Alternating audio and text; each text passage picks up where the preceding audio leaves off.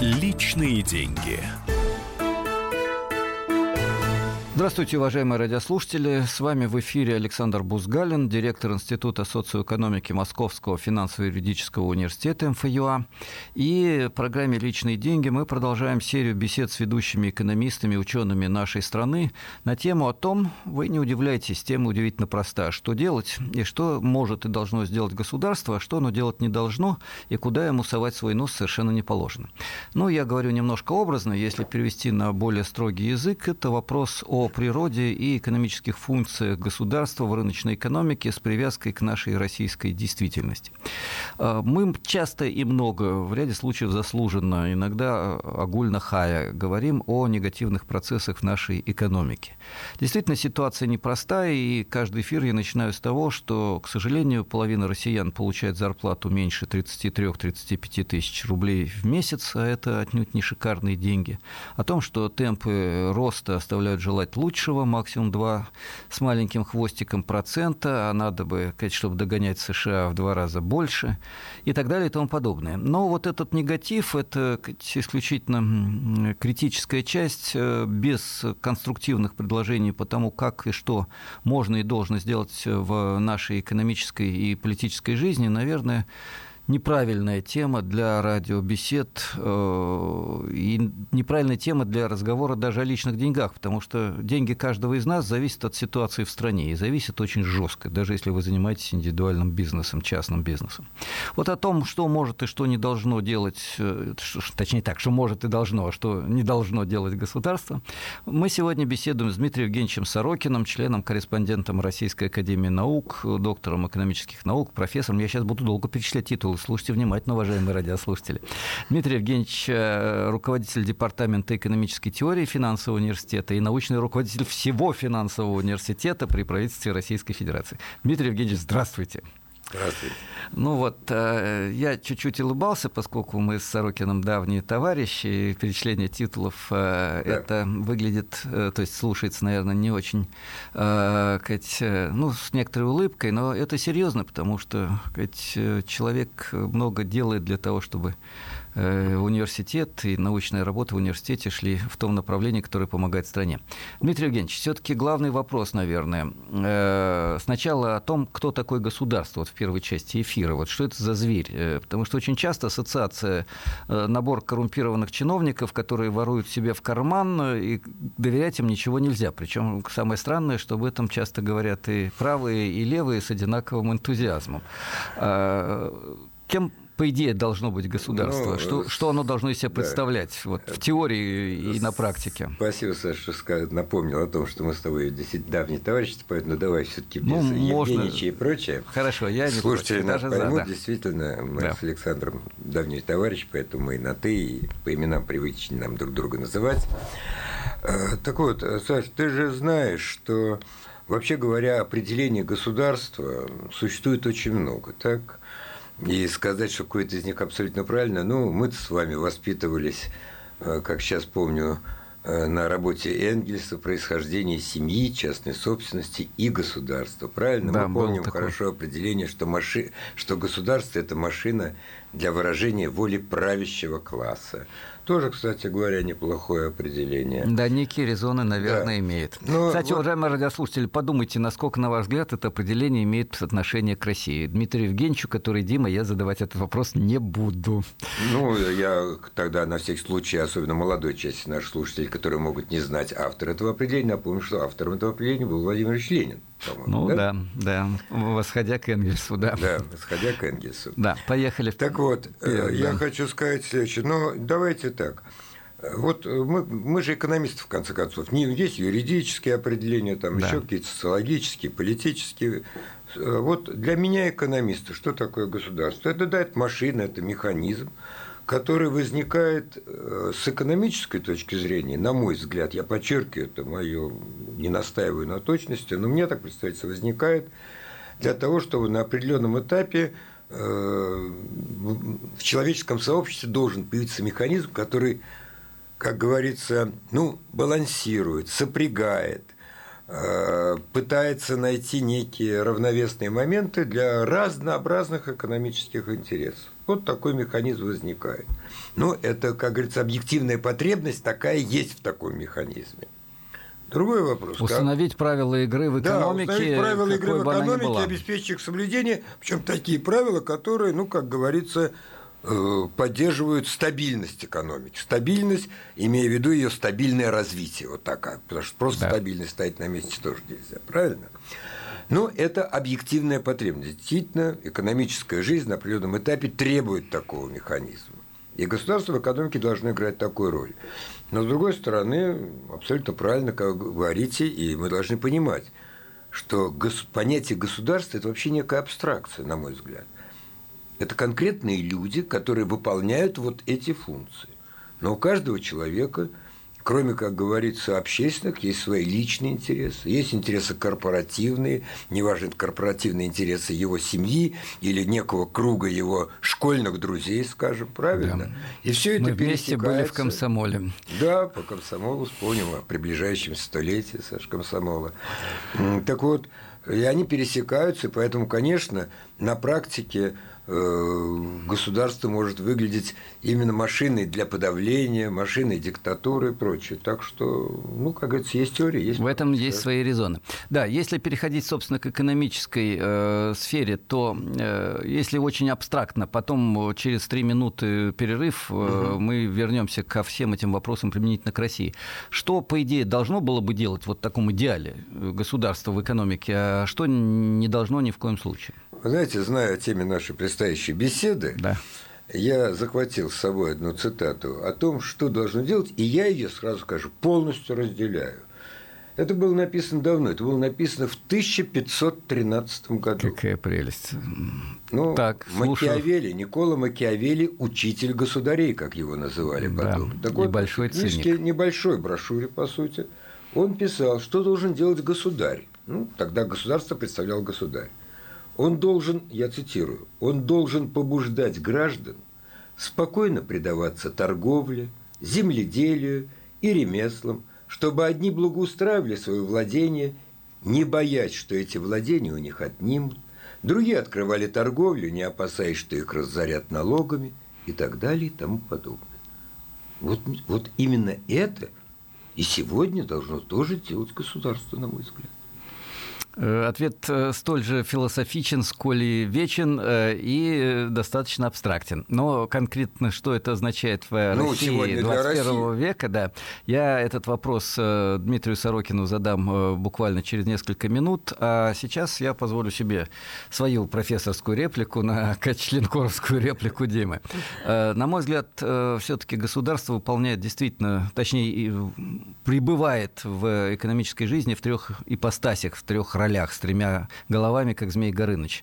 Одна голова действительно заботится о том, чтобы обеспечивались интересы всей экономической системы и всех граждан, для того, чтобы развивались ремесла, соблюдались контракты, по возможности не воровали, не убивали на каждом углу и не изменяли формы собственности по произволу каждый кто как хочет. А, установление правил игры и обеспечение внутренней и внешней безопасности – очевидная вещь. Но есть и вторая, менее очевидная, это уже марксистская теория, то, что государство реально, как правило, реализует в первую очередь интересы правящего класса, и если сказать, э, класс э, трудящихся недостаточно силен, не имеет политического представительства, сильных профсоюзов, левых партий, то тогда вы получите варварский трудовой кодекс, 12-часовой рабочий день, э, и пахать на вас будут, и сказать, интересы вас и особенно принимать во внимание не станут. Ну и, наконец, третье. Государство есть особый бюрократический механизм, который хочет себе денег побольше, зданий еще побольше, привилегий еще побольше, а власти уже просто немерено. И вот эти три разных ипостаси государства реально сталкиваются в жизни, и какие из этих трех голов у дракона доминируют, и какие сказать, э, засовывает он в песок, чтобы э, сказать, не пугать добросовестных граждан, об этом мы поговорим через несколько минут. Личные деньги. Магеллан прошел вокруг света за три года, и его знает весь мир. Фок и паспорту потратили 80 дней, и про них написали книгу. А с нами это можно сделать всего за полчаса. Знаменитые путешественники в прямом эфире расскажут, где побывали, что увидели и через что пришлось пройти, проехать, проплыть и пролететь. Совместный проект «Радио Комсомольская правда» и Русского географического общества «Клуб знаменитых путешественников». Отправление каждый четверг в 12.05 по Москве.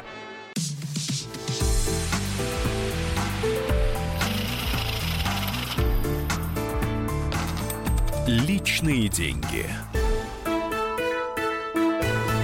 Мы продолжаем наш эфир. Программа «Личные деньги». С вами, как всегда, беседует Александр Бузгалин, директор Института социоэкономики Московского финансово-юридического университета. И мы говорим сегодня о том, какую роль играет государство в рыночной экономике, как его деятельность сказывается позитивно, негативно на личных деньгах каждого из нас, на нашей жизни, на нашей работе, на обстановке в стране в целом. Мы беседуем на эти темы темы с Дмитрием Евгеньевичем Сорокиным, э, научным руководителем финансового университета при правительстве Российской Федерации и руководителем Департамента экономической теории, член Кором и прочее, прочее. Дима, добрый день. Мы договорились, что мы на «ты», поскольку да. уже много лет друзья и товарищи по разным дискуссиям и делам. Э, наверное, все-таки главный вопрос сейчас. А вот в реальной экономической жизни Российской Федерации 2018 э, и ближайшего 2019 года что должно делать государство, на твой взгляд, и куда ему вмешиваться и влезать ни в коем случае не нужно. Вопрос, я понимаю, варварский, не на 10 минут, то есть не на 9 минут эфира, да, но все-таки давай начнем разговор ну, давай большими такими так. мазками. Конечно, у нас советчиков, что надо делать государству, но это примерно, наверное, столько же, сколько советчиков, как играть футболистом. Неважно, умеешь ты играть в футбол или не умеешь. Ну, член коры должны уметь играть в футбол. Да. Поэтому на нас ответственность, да, в любом случае. Э, вы знаешь, э, Саш, э, когда мы говорим, что должно делать государство в нашей реальной сегодняшней жизни, то мне кажется, прежде всего, оно должно создать, ну, если для экономики, я говорю для экономики, должно создать условия экономической определенности. Я сейчас поясню такую да, абстрактную да, фразу это очень важно, определенности. Да. Вот если мы посмотрим, вот мы все знаем, да, упоминали, очень низкие темпы. Не то, что очень низкие, темпы, при которых, как говорится в том числе в официальных правительственных документах, невозможно сбалансировать экономические и социальные параметры развития страны. Бьем по социальным, чтобы сбалансировать экономические. Так вот, э, все мы знаем почему. Потому что рост – это прежде всего за счет, реальный рост мы говорим, за счет инвестиционной активности или за счет того, что предприниматели – развивают свой, свое производство, развивают, создают рабочие места, создают продукцию, обновляют и так далее. А это, вот они не вкладывают в это деньги, нет инвестиций, маленькие инвестиции. В чем дело? Почему? Начинаются перечисления, высокие там, эти процент взять кредит предпринимателю невозможно отдать, а тут еще санкции и так далее. Значит, наш Росстат, Российское статистическое управление, проводит постоянный опрос предпринимателей. На первом месте все предприниматели на вопрос о том, что мешает им развивать производство. И набор, в том числе эти и кредиты высокие, проценты, и санкции, то и пятое. На первом, с большим отрывом, больше половины, неопределенность в экономике страны. Причем эта неопределенность связана не с санкциями, а неопределенность в экономической политике. Это не только моя точка зрения. Вот совсем недавно вышел э, доклад Института народно-хозяйственного прогнозирования нашей Российской Академии Наук. Сейчас академик Порфирий возглавляет, академик Ивантер – научный руководитель. Я цитирую, что там написано, что макроэкономическая стабильность оказалась недостаточным условием для формирования устойчивого роста – при этом санкционное давление лишь в незначительной степени определяет характеристики развития. Гораздо более серьезной проблемой является отсутствие определенности формируемых мер экономической политики. Правила игры непонятны. Сегодня играем в футбол, завтра а когда, водное поло, простите, вам баскетбол. предлагают вступить в игру, правила которой будут в ходе игры меняться. Причем вступить в игру своими личными средствами. Но встаньте на место предпринимателя, пусть наш любой слушатель встанет на это место. Поэтому вы можете снизить процент по кредиту, снизить инфляцию, а вкладываться не будут. Так, хорошо. Стабильные правила игры раз. Продано, продано, продано. Достаточно?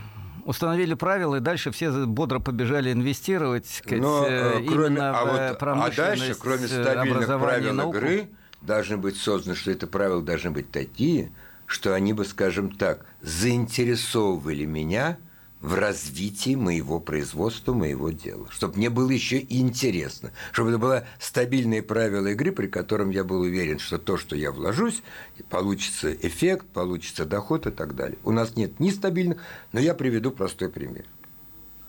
С чего начинается указ президента, который сейчас называют майским указом? 2000, указ номер 204, я его называю, майский указ. Впервые, это прекрасно, что написано – для осуществления тех прорывного технологического и социального развития, правильно, на первое место поставлен технологический прорыв, мы отстали технологически. Ну и кто мог подумать, что технологический и социальный прорыв начнется с повышения пенсионного возраста и повышения налогов – вот здесь я поставлю многоточие и задам вредный вопрос, на который, я знаю, у Димы есть ответ. Мы немножко в поддавки играем, поскольку знаем друг друга, но тем не менее. Да? А, есть такая фраза, которую любит повторять Руслан Семенович Гринберг. Инвестиция – это неудавшаяся спекуляция.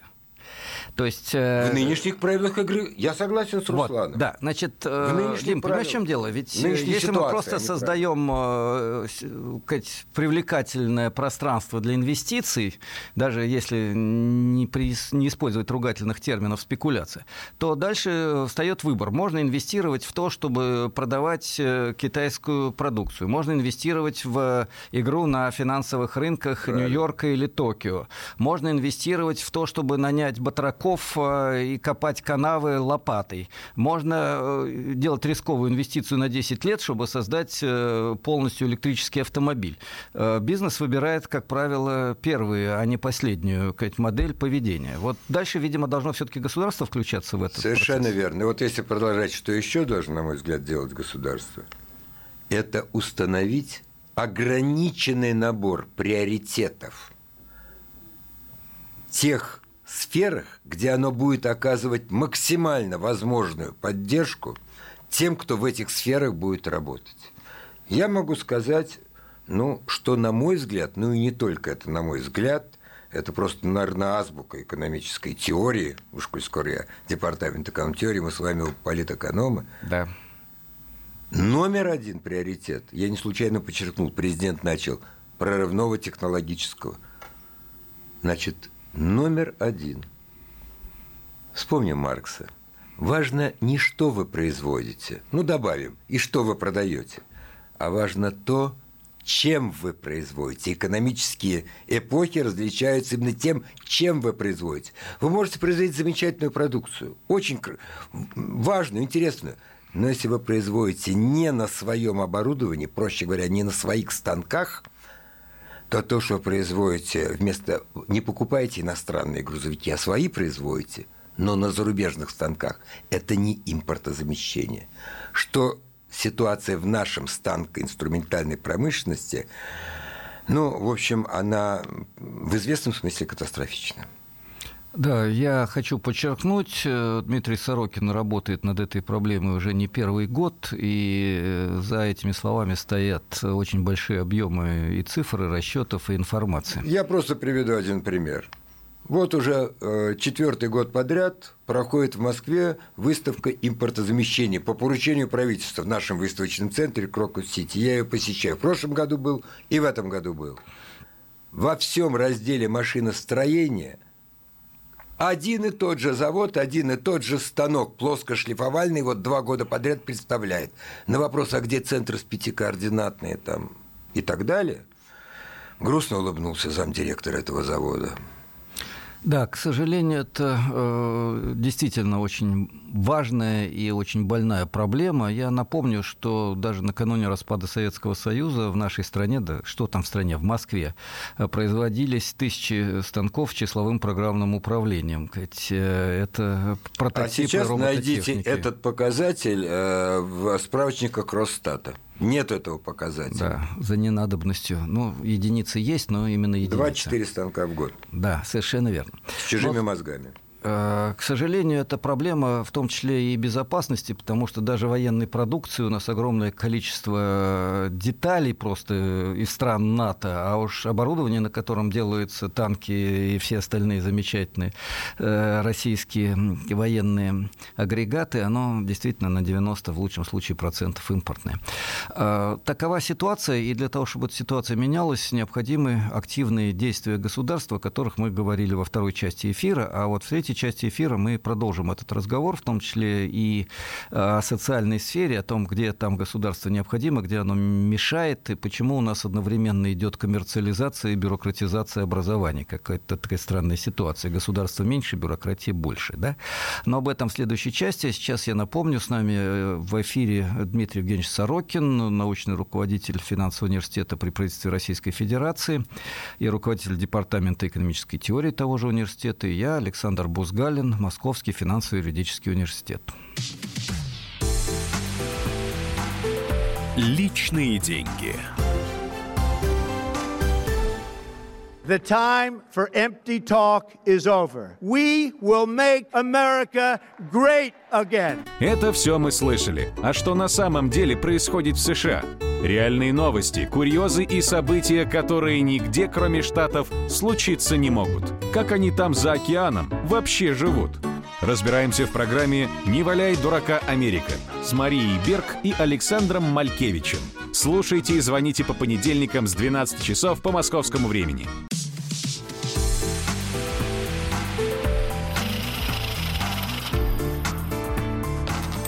Личные деньги.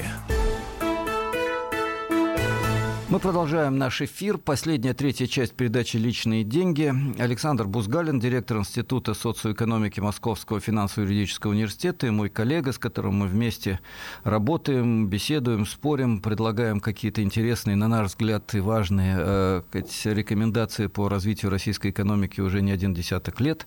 Э, Дмитрий Евгеньевич Сорокин, член-корреспондент Российской академии наук, научный руководитель финансового университета при правительстве Российской Федерации и руководитель департамента экономической теории того же университета. А, мы сказали, что государство должно, а, создать стабильные правила игры, и, б, в этих правилах э, должны быть преференции для тех, кто создает современное оборудование. Определить приоритеты. Да, да. вот э, если можно чуть-чуть развить еще раз эту тему, и потом пойдем к социальным вопросам, и что государство должно, не должно делать в этой сфере. Ну, э, если говорить о приоритетах, то я бы еще добавил, потому что вот то, о чем я сказал – если это приоритеты, их должно быть ограниченное количество.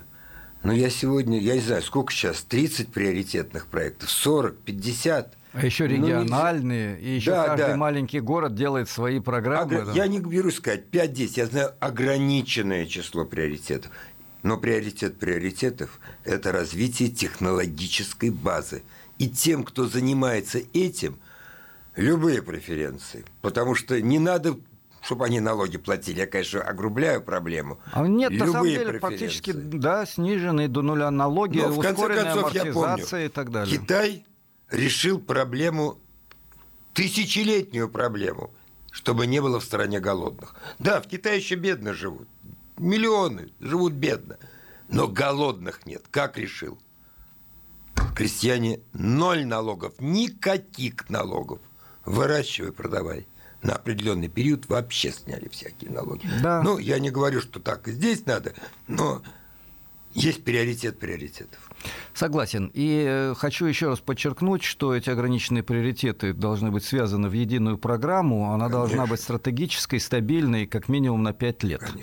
И это не сталинские пятилетки, но это то, без чего не было модернизации ни во Франции, ни в Южной Корее, ни где-то еще. Дадим. Ну вот, еще что должно сделать государство – Никто еще не делал рывка, не делал перехода из одного состояния в другое. Нам надо делать именно такой переход. И президент правильно говорит, прорывное развитие нужно.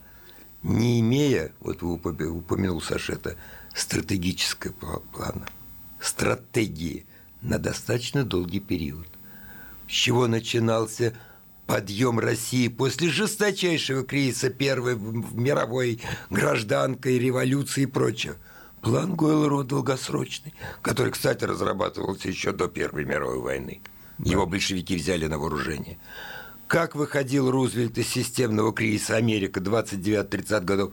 Новые рубежи Рузвельта, стратегический план. После военного возрождения Японии. Сталинские пятилетки. Вспомним, Саш, ну мы что и знаем. По-моему, в 48-м или 47-м Сталин поставил задачу 15-летний план. И потом первые три пятилетки они опирались да. на цифры этого плана 15-летнего возрождения страны после Второй мировой войны. К сожалению, сегодня такой стратегии нет. Кто-то вспоминает сейчас о стратегии 2020? Она ведь действует. Понарошке. А, я напомню, тогда по этой стратегии э, было предусмотрено развитие темпами чуть не 5% в год, кризиса никакого а это минимум, не должно было минимум, быть. Да, минимум. Темп. И когда нам говорят, что мы слишком зависим от мирового рынка, и поэтому не можем делать никаких стратегических планов, то, извините, как раз план тем отличается, что он обеспечивает независимость от конъюнктуры мирового рынка. Если на Западе кризис, а у нас экономический рост, то нам по дешевке продают современное оборудование, как это было в, в 30-е да, годы. 90% процентов всего, всей индустриализации это по импорту было да. получено, включая, кстати, высококвалифицированные кадры, Совершенно потому что у них был кризис. Да, и тот же Форд, вопреки всем да. запретам, Кать, продал да, нам предприятие да, на грузовиках, потому что быстро растущий да, рынок. построили страну и быстро во время войны многое сделали. Так, э, давайте все-таки вернемся, уважаемые радиослушатели, Дмитрий, к социальной теме. Здесь тоже много вопросов, э, что государство должно и что не должно, и какие сферы должны входить э, просто в общественную, бесплатную, доступную для каждого сказать, пространство, да, сказать, какие можно оставить на откуп рыночным отношениям, и как все это связано с бюрократизацией. Потому что прямая связь, которая кажется всем очевидной, если ВУЗ или научное учреждение государственное, то одна сплошная бюрократия. А если оно не государственное, то никаких проблем с бюрократизацией нет. Вот опыт жизни показывает, что как-то не все так просто, мягко говоря, да? Ну, э, вот опять ситуация такая, что социальная сфера, проблемы в социальной сфере начинают проблемы бедности, о чем не скрывая говорят, и, на, говорится, и президент страны не скрывая об этом говорит, у нас много кричащих проблем, и наука, там, и образование, и прочее. И вот опять стоит вопрос о выборе приоритетов. Много чего должно делать. А детский сад, вот 5 миллионов там семей должно к 24-му въезжать, жилищная проблема не до конца решена. Все это понятно. Я опять выскажу свое личное мнение. А, вы помните, совсем недавно мы отмечали, с вами участвовали, Саша, с тобой участвовали во многих мероприятиях, посвященных 60-летию да, выхода книги Гелбрита, американского, да, одного из блестящих политэкономов. Да 20 века американцы Гелбрейта, Джон Кеннет Гелбрейт. Новое индустриальное общество в 1967 году, да, было выпущено да. она. Так вот, я тогда, участвуя в этих мероприятиях, еще раз перечитал, обратил внимание на то, на что э, до этого как-то не обращал внимания, потому что, ну, казалось, не совсем к экономике относится. Вот вы правильно говорили, что проблема в том, что вот у нас государство неэффективное. И поэтому, скажем, многие говорят, Нельзя нам, чтобы государство что-то делало, потому что оно все разворует, неэффективно и прочее. А почему оно неэффективно? Ну, есть такая жестокая пословица о том, что каждое общество заслуживает того правительства, которое он имеет. В конце концов, государство формирует граждане. В конце концов, граждане. Так вот, для того, чтобы они формировали и умели контролировать государство, не случайно говорим, есть интересы государства, есть интересы общества. Это разные интересы. Вы об этом тоже, Саш, говорил об этом. Для этого нужны граждане быть. Должны быть граждане, а не просто люди, имеющие паспорта. То, что манипулировать сегодня общественным сознанием с каждым днем становится все легче с учетом вот всей этой информатизации, цифровизации и прочее, мы тоже с вами знаем. Очень трудно манипулировать тем, кого назовут просвещенными людьми. Не образованщиной, как удачно сказал Солженицын, ну, да. а просвещенными. Так вот, я не случайно вспомнил Гелбрейта. Вот мы сегодня в вузах готовим кого? Для кого? Он говорит, для рынка. Будущий рынок требует работы, программы согласуют с работодателем. Это требование министерства. Конечно, мы должны готовить, чтобы люди выходили, которые найдут себе работу. Это правильно. Но вот Гелбрид пишет, нас говоря о проблемах, возникших в новом индустриальном обществе, том, Полвека назад, да. Насколько широко образование должно быть приспособлено к нуждам производства в противоположность к нуждам просвещения и ставит вопрос. Потому что, как ты однажды удачно выразился, будем образовывать и формировать из потребителя Кока-Кола профессионального производителя Кока-Кола. Твоя фраза, я ее запомнил несколько лет ну, назад. Ну, было такое, сказал. да. Вот было такое. Так вот, государство, если оно заинтересовано на долгосрочный период, должно вкладываться то, что формирует просвещенных граждан, которыми невозможно манипулировать, и которые тогда сумеют и контролировать государство, и формировать его. Потому что без этого – само по себе придет добрый царь и все поправит. Ну, история учит, так не бывает. Вот это очень важные слова, с которыми я полностью согласен. Э, надежда на доброго царя, к сожалению, до добра не доводит, потому что царь в силу объективных условий... Даже обычно... если он будет справедливый. Добрый, да, даже если он субъективно хочет быть самым добрым, самым справедливым, самым замечательным на свете, реально он будет реализовывать интересы тех, кто его привел к власти, тех, кто его Окружает. тюкнет табакеркой, как это происходило с иными Романовыми, если да, он будет делать не то, что нужно, или что-то в таком же духе. А, я хотел бы подчеркнуть, что это проблема, которая касается каждого из нас с вами, потому что и здравоохранение, и образование, и промышленные приоритеты. И культура. И культура, да. В широком смысле. Абсолютно правильно, Дима. Это то, что помогает нам или мешает нам э, развиваться, а развитие – это, во-первых, экономический рост, но, во-вторых, еще и прогресс человеческих качеств и решение общенациональных проблем и много что другое. Э, пожалуй, вот немного завершая нашу передачу, я хотел бы, может быть, попросить Дмитрия Евгеньевича, уже в данном случае почти официально, э, суммировать за пару минут все-таки, что должно и что не должно делать государство, чтобы у радиослушателя остался такой хороший эффект от нашей э, передачи, от нашего разговора? Сложный вопрос, но если совсем коротко, то, на мой взгляд, государство должно быть делать все, чтобы люди понимали его действия. Даже самые сложные, даже, может быть, не всегда сиюминутно приятные, но люди должны понимать. Спасибо, Дмитрий. Э, прежде чем попрощаться, я хочу сформулировать э, свою позицию по этому вопросу и быть, может быть, не столь афористичным. Э, действительно, если мы создаем стабильные правила игры, но в этих правилах есть стратегические приоритеты.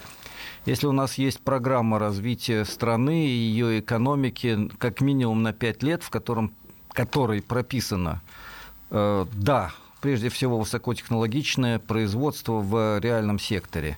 Да, ключевые сферы образования, причем не только как натаскивание профессиональной обезьяны, но как просвещение и формирование граждан, которые будут контролировать и держать в узде бюрократа, чиновника и даже государя.